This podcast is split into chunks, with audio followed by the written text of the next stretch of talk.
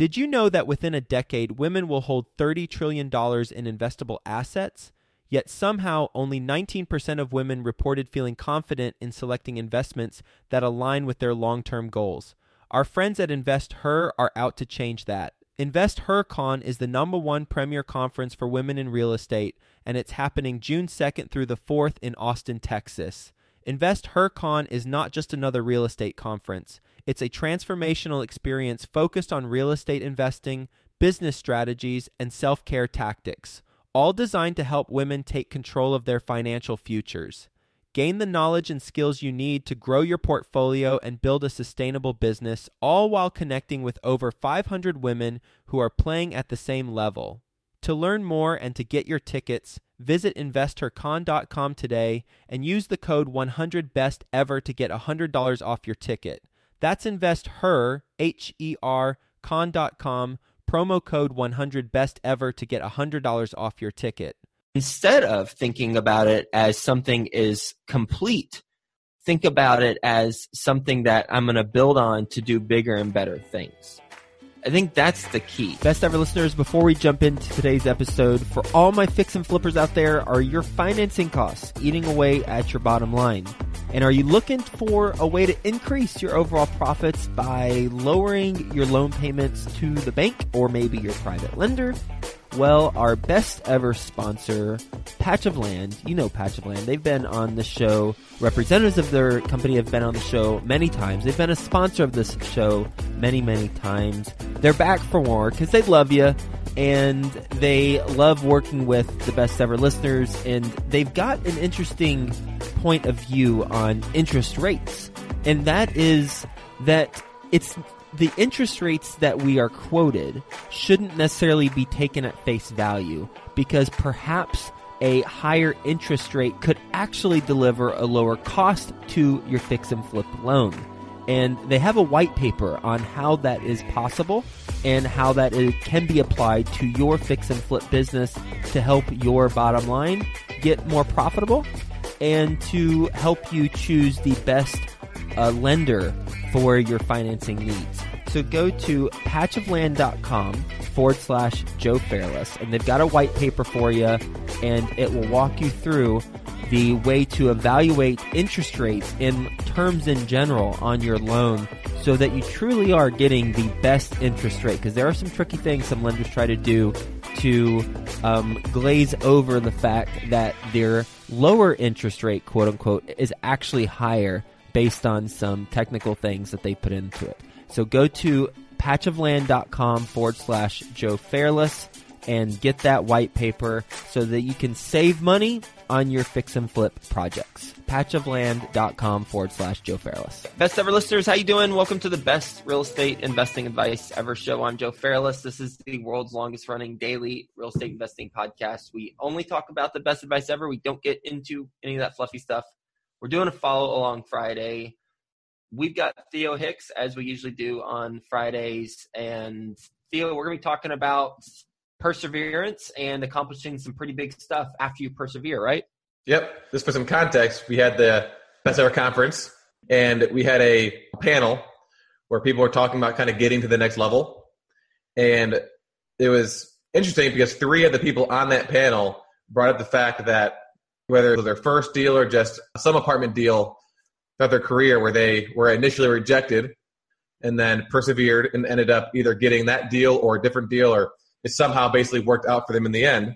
And so, based off of those lessons that we learned from those speakers, we wanted to kind of touch on that and have a conversation around that on the show today. And so, we have three specific examples that we want to go over.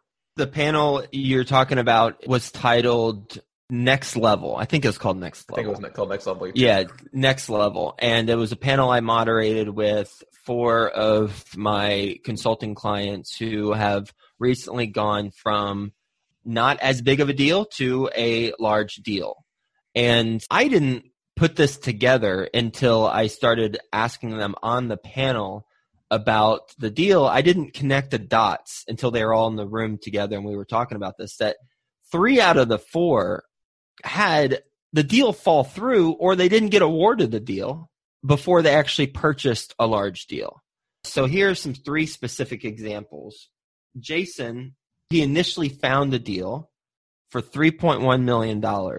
And it took him seven months to negotiate with the seller to get it down to a price point that was a good deal for Jason and his investors.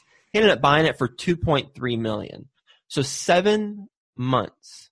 That's a long time. I mean, I want to think about how long 7 months is and what can be accomplished and how different things are 7 months from now or 7 months ago. Do a daily journal and you really realize that. I look back 7 months. So it took him 7 months to negotiate this deal. The second example is Pancham. Him and his business partner Rajan, they had a 78 unit that fell through. Didn't work out. They had put a lot of time, a lot of effort in this deal, and it would have been their first syndication. Didn't happen. Shortly thereafter, they then found a 44 unit and they closed on that deal, raised about $800,000 and made it happen. So for them, they didn't get the first deal and then they ended up getting the second. And then the third example is Andrew. He bought a 190 plus unit apartment community and he initially wasn't awarded that 190 plus unit apartment community. Another buyer was awarded it, but then that buyer didn't pan out for whatever reason. I believe it was a 1031 buyer that didn't end up working out basically he got second place initially and then once the initial buyer didn't work out he was then awarded the deal. So perseverance number one. But number two it goes a little bit deeper than that and that is thinking about the end and how we approach the end how we treat others at the end of something. And instead of thinking about it as something is complete think about it as something that I'm going to build on to do bigger and better things. I think that's the key. And it reminds me of a passage from a book. And the book is by Robert Greene. He's one of my favorite authors. Theo, you know he's one of my favorite authors. I talk about all the time. And the book is 48 Laws of Power. And before I read that, what are your thoughts on what I just said, Theo, while you're gulping down some coffee right now? I totally agree. Because if you don't keep where you want to go in mind and what you're trying to accomplish in mind. Actually, kind of reminds me of, of two things that were actually said at the conference. One was when Terrell Fletcher was talking about how champions love the process as much as they love the outcome. And then two was when Scott Lewis said, prepared to get punched in the face. And so obviously, all three of these situations, they probably went in with the expectations of it being not necessarily completely smooth and easy, but Jason didn't expect to spend seven months probably negotiating that deal. But when he got punched in the face, he was able to maybe in because he loved the process or because he kept that end goal in mind, for whatever reason it was, he was able to continue on. And so when Scott said that, obviously everyone knows that that things usually don't go according to plan, but it's how you react when things don't go according to plan is kind of what separates the winner from the loser, so to speak. And it sounds like in all three of these situations, when they got punched in the face, they took the correct steps to make sure that they either didn't get punched in the face again or they fixed up their wounds and got back in the ring and kind of continued going until they won the fight. So I definitely agree with everything you're saying, and I'm interested to hear what quote you've got from 48 Laws of Power because the majority of that book can apply to so many different life situations. So I'm kind of looking forward to hearing what you're going to pull up. Yeah, I'll read the passage here in a second. It's almost when we get punched in the face, it's almost saying, Thank you, sir, may have another. Because it's the mindset that what is taking place right now is not the end. And I want to make sure that I'm connecting. And obviously, if someone keeps punching your face, you punch them back or you figure out another solution or approach. So perhaps that analogy is not most appropriate, but it's important to build relationships with people even after you get disappointed by them. And perhaps it's not friendly, let's go have drinks relationship, but just leaving it so that you are on higher ground or you are on high ground. That way you can continue to build and build on your experiences because ultimately we're all going to come across challenges.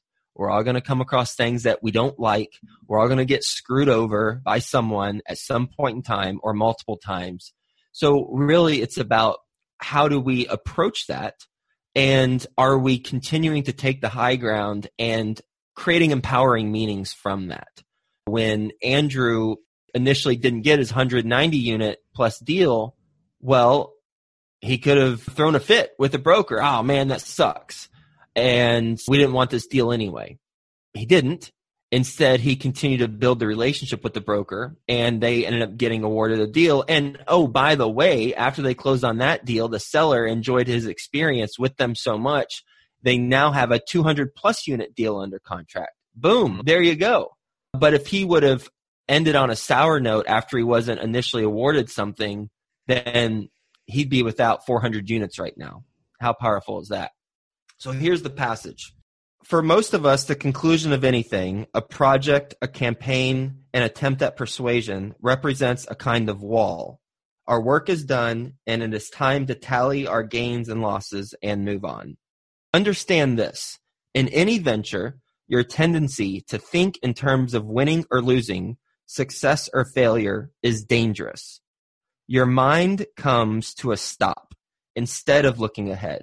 Emotions dominate the moment a smug elation in winning, dejection and bitterness in losing. What you need is a more fluid and strategic outlook on life. Nothing ever really ends.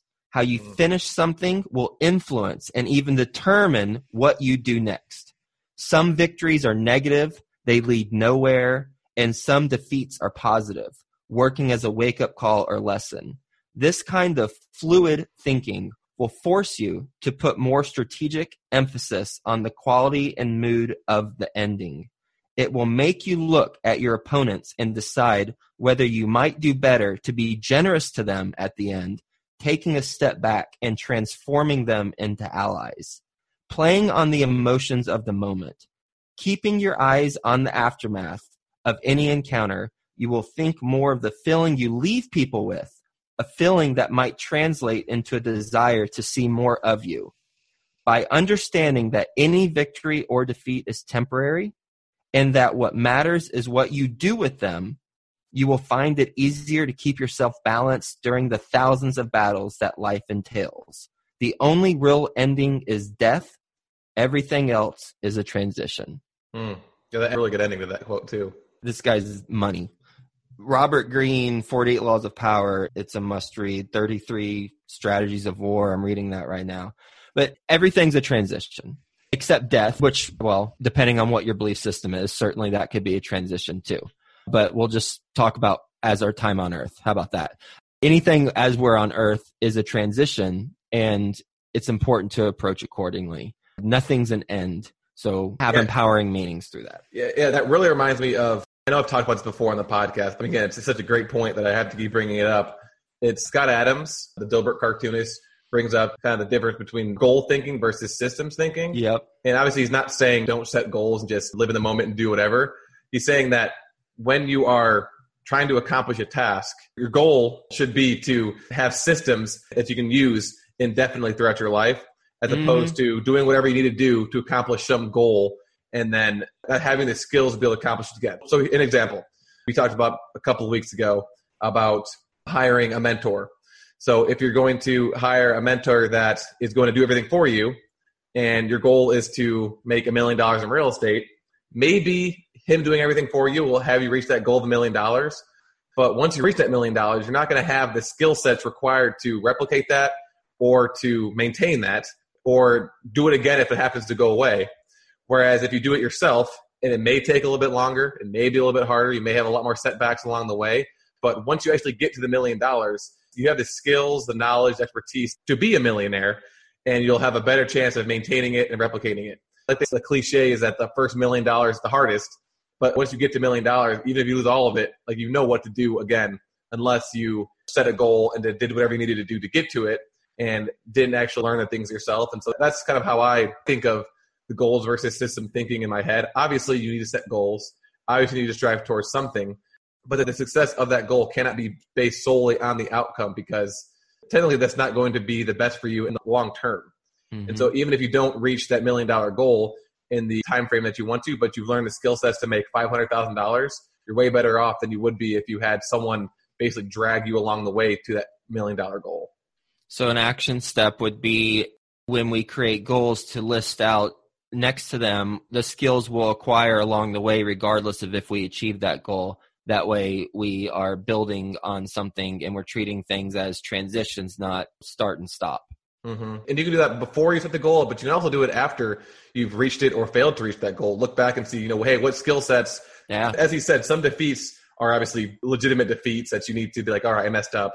But some of them are could be positive because you could have a lesson from them. And I would say most of them, if not all of them, you can pull some sort of lesson from. Absolutely. But after you get defeated, look back and be like, all right, so yeah, I, I got beat up. You know, what did I do wrong? But also, what did I do right? that I could extract and apply moving forward, and then what do I need to get rid of? So instead of just thinking about what you need to get rid of or just scrapping the entire plan, extract the, the gems and then get rid of all the turds. Yep, I like it. I need to read 48 Laws of Power again. I forgot oh, man. how powerful that book is. Yeah, it's awesome. Let's see. We got two listener questions. And by the way, best ever listeners who are listening to this via the podcast on Friday, we do this live earlier in the week, and you can just go to bestevercommunity.com and you'll see the feed earlier in the week. So these are questions that are coming in right now on the call. And one is from Braden, and he asks, "How do you tie up investor capital on deals to take that take several months to acquire?" Mm. Well, the process for raising money is once you have it under contract, then you start the money raise. So the contract if that's what you're referring to, the several months between contract and closing, you can either have them fund 30 days prior to closing, so that's only in your escrow account for 30 days, or you can have them fund earlier, and that's just part of being an investor in the deals. Another idea that I've seen done is paying a very small interest on the funds once they are submitted up to closing. So like 3% or whatever interest, whatever they might be making in a CD or something like that, pay that so that they're getting a tiny bit, but they are getting some sort of interest on their funds. We don't do that. It would be just a logistical nightmare to do that. And we're not set up that way. And it's not a whole lot of money, really, at all. But that is an option that I've seen other people do. But with us, we just try to fund about 30 days prior to actually closing, even though we're having investor conversations prior to that and as early as once we have it under contract. And then Paul asks suggestions on top three ways to find multifamily deals. Well, don't we have a document on my website, just joefairless.com, the little carrot that we have for people to opt in is what like 27 ways to find off market deals? Yes, if you go to joefairless.com, the first thing you'll see is uh, enter your email address to get access to 24 proven ways to find off market deals. If you go to the resources tab for our, our blog, we have a category for finding deals. I think we call it lead generation. And we've got 30 articles in there about how to find deals in general. I'd probably say at least half of those are specific to finding multifamily deals. Cool. So go to those resources and Paul, if you still have questions about that after you check out all that stuff, then let us know and we'll be happy to address some specific questions after that. And then last one, how long is your typical escrow period? Right now, it's typically 60 days from when we sign the contract to when we close. Ideally, we do 90, but it's just a really competitive market. Once we have an agreed upon LOI, it's typically about 10 business days from that point to having a signed PSA purchase and sale agreement. So we got 10 days on the front end from LOI to PSA agreement. And then we've got usually 60 days, sometimes 90, but usually 60 from contract to close. And that's because it's a competitive market and need to be able to close quicker. What else we got, Theo? Moving on, do you have any updates, observations from the past couple of weeks? Nope, talked about that stuff already. I'm good. What about you? I've had a busy two weeks. I've obviously this recording last week, but three things actually. So I had my quarterly, or I think it's maybe biannually inspection of my units, which again was technically done when we bought the properties by an inspector, mm-hmm. but the property management company that I hired will go in there and review each of the units to check out some deferred maintenance. And it looks like I actually addressed most of the deferred maintenance during the first couple of months that I had the property. That it was a lot of deferred maintenance, but I'm glad it's out of the way. A couple of minor things that we had to change. I can't remember if I talked about this last time or not, but one of the buildings, the I guess the building with the most deferred maintenance, we'll just say that there was a unit in particular that was the biggest problem, and we were comfortable giving the current resident their 30 day notice just because They wanted to move out though, right? Didn't they, they want- they wanted to Yeah. move out. So Yeah, they're moving out, and then the person above them is also moving out, which is also an issue resident. And so we're very excited about that because we can go in there. The upstairs unit is actually completely fine because the guy was barely ever there, and so that one will turn over pretty quickly. And the other one we're going to turn over and increase the rents by almost 100 bucks. So we're excited about that. And once we actually implement that rent raise on those units as well as all the other ones, I will definitely let all the best ever listeners know how that went because as we just talked about earlier, not everything goes according to plan. So I'm sure something will come up, but we'll figure it out. Secondly, we are sending out a direct mailer to all of the four to 19 unit buildings in three specific Cincinnati neighborhoods. Okay. And the letters are ready, and we're sending them out probably this week, early next week. And so obviously, I'll let everyone know how the results are. But just to let everyone know what I actually did, I partnered with an agent who did it for me, technically for free, but obviously she'll get a commission if she if we end up getting a deal. And the mailer, I can't remember exactly what it said, but I mentioned that I was an active investor, that I already owned properties in that area, and I was looking to acquire more. And if they were interested, let me know. If not, is it okay if I reach out again in I think I said three months or six months? Mhm. And again, I kind of just wanted to get a mailing campaign out there so I could see what the response was, so I could make some changes and kind of A/B test and see what works and what doesn't work. What I'm very curious about is see how it's going to work coming from a real estate agent, just because you know she's using her branding Mhm. on there. I'm curious to see how that works. Again, if it doesn't work, I'll just do it myself, my own branding. I put a picture of myself on there and a picture of my wife on there too, so maybe that'll attract some people. and so we'll see what happens. You and Marcella are pictured on the direct mail piece, but it's coming from an agent. it's on behalf of the agent. So she's not saying that she's buying it. She's like, these are the investors I'm representing. And at the Mhm. bottom, it's our picture, Okay. All right. Color picture. color picture. Wow. Did you sign it? We did not have to sign it, no. No? Okay. Cool. Yeah. I'm, I'm interested to hear how this goes. When do they get sent out? I'll have to reach out to the agent. I know last time I checked in with her, she sent me like a picture of just all the letters printed out, all the little printed Yeah. stickers for the addresses. how many? How many are being sent? 400 something. How did she get the addresses and the contact information? I did that. So I just sent her a spreadsheet. So this is very Cincinnati specific. I'm not sure if this is how it works everywhere, but if you call in to the county auditor, they'll give you like a three week username and passcode to their back end of their, their system. And you can download all the tax information on all the properties or all the sales information, all the delinquent tax information. So I just downloaded that and then did some Excel magic to sort it and Mhm. get the correct properties. I wish I could figure out how to just pull out the four units and the five units, but the category is four to 19, and technically I could sort based off of a value or sales price, but I just mailed to all of them. If it's too high of a cost, I'll sell to someone else, maybe raise money for it. I don't know. We'll see. I was pretty, I was pretty jacked up from the conference, so I feel like I can do anything right now. That's right. Well, you can.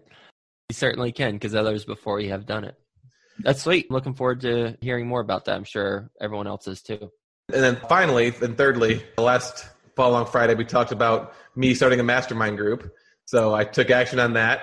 I've got my first mastermind group in Tampa scheduled for Wednesday, March 7th. And I had a really insightful conversation with someone at the conference who is a, I guess we'll call him a master meetup creator. And he hosts one of the biggest meetups in Denver. And he gave me some tips. And one tip in particular that he gave me was doing it weekly when we first started out. And so I'm not sure if I'll do it weekly or monthly yet. I haven't exactly decided. I'm going to have a conversation with people that attend the first meetup. But I was thinking about either doing it weekly at this exact same location or you know, since Tampa and I guess any city is so big, I could do some sort of like traveling meetup where I do one meetup at my location and then one meetup in like St. Petersburg and then one maybe like in Clearwater and then one closer to downtown Tampa. Mhm. That way I could do once a week, but it'll be at different locations, kind of following the approach that maybe it was Taylor. I think he does his every day of the week. So he's a rock star. But basically, just kind of traveling around. From my perspective, I don't know if people would want to come every single week, maybe just once a month. So that way, it'll technically be once a month in the different locations, but for me, it'll be once a week. One thing you'll want super clear in your own head is why you're doing this, because when you start increasing the frequency to that degree, you can get burnt out quickly unless you have a very clear reason why you're doing it and the business benefits for doing so. Yeah, right now, my business benefit, my outcome is to one, make friends, mm-hmm. two, learn the Tampa Bay market, and three, form relationships with people in the Tampa Bay market so that I could invest in deals in Tampa eventually. Cool. All right. outcomes. That's yep. what I got going on in my business right now. I'm super excited to be taking all this action and have all these things on the horizon, and I uh, can't wait to update everyone on how it goes. And the mystery gentleman who you were referencing in Denver is that Adam Adams? Adam Adams, the man so, with yeah. two first names. Yeah, we want to give him give him a shout out, give him props because he's giving you some good tips. So great stuff, and yeah, interested to hear how that goes. Awesome. So just to wrap up here, make sure you guys join the Best Ever Show community. That's bestevershow.com or bestevershowcommunity.com. And if you join, you can answer the question of the week and have an opportunity to be, featured on the Best Ever blog. So each and week we ask a question. Sorry, go ahead. You said bestevershow.com, but that doesn't go to the Facebook group. Sorry, bestevercommunity.com. Got it. or it. Or bestevershowcommunity.com. We've got um, There you go. Okay. Again, we post questions on there once a week. And if you answer that question, we'll feature you or have you have the opportunity to be featured in a weekly blog. This week's question is a fun one. Tell us about your best and or worst real estate story. So I can't wait to go on there and talk about my favorite flooding story or my favorite waterfall story but my first duplex. I, I love telling that story. if you want to see some horses in a basement, then you can go check out that post and you'll see an incredible, incredible sight. Someone was literally keeping horses in a basement. Jeez. Yeah. Let's see. We've got a book coming out, my friend. What do we call it? Best apartment syndication book ever. I forget what the title we ended mm-hmm. up with, but basically, it's a book on how to do apartment syndication from start to finish. It is the most comprehensive, detailed, and action oriented book on apartment syndication out there. It is being created because there is a need for it. That's for sure. I wish this was out whenever I was getting going. Here, if you're watching the video, boom, look at all this. That's the book right there. We're reviewing it. And if you want to be the first to know when it is published and how to get access to it, then what is that website? bestevernewsletter.com bestevernewsletter.com make sure you put in your email there and you will be on the weekly newsletter that we send out and that will also notify you when the book comes out so very excited about that and that's going to be a game changer for a lot of people in a very large way. So I'm looking forward to you and I adding a lot of value to people's mm-hmm. lives through the yeah, book. Me too. And our final call to action is make sure you subscribe on iTunes and leave a review to the podcast for your opportunity to be the review of the week. This week's review, which is my favorite review, and you'll see why in a second, by William Coleman 202. The title of the review is Such a Great Resource. And they said this podcast is great for real life examples of how to be successful in this industry. Joe covers so many different aspects that you can nearly search any topic on real estate and find a great interview with an experienced professional. This podcast links you with so many great resources, such as Joe's books, his conferences, and best of all, the people he interviews. I greatly enjoy the follow along Friday. I knew it. I knew they were gonna. Mon- I knew they were gonna mention you. I was waiting for that. Where you get to know Joe and Theo uh-huh. and learn a bit about how they think and run their business. A must listen. I saw that coming from a mile away. I didn't want to interrupt you though. As soon as he says my favorite, I was like, he's got to mention Theo. I'm sure he mentions Theo. Where's it? Where is it? When's it coming? Well, thank you. You said Will. Will, yeah. Will, thanks so much for leaving a review that helps us get high quality guests to elevate everyone who is a part of our community. So please continue everyone to leave reviews. We will continue to highlight it, give you two thumbs up, and we'll continue to put our best foot forward to give you good info that's actionable. So thanks everyone for hanging out with us. I hope you have a best ever weekend and we'll talk to you soon. Today's sponsor, Patch of Land, has got the document for you that you've got to check out if you're a fix and flipper. They show you how a higher interest rate can actually deliver a lower cost to your fix and flip loan, and conversely, how a lower interest rate could deliver a higher cost to your fix and flip loan.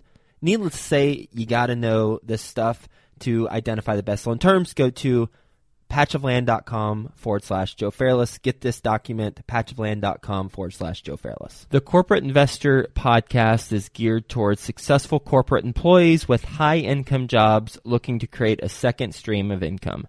You'll hear from successful real estate investors on the show as they describe how they got started investing while working their full time corporate job.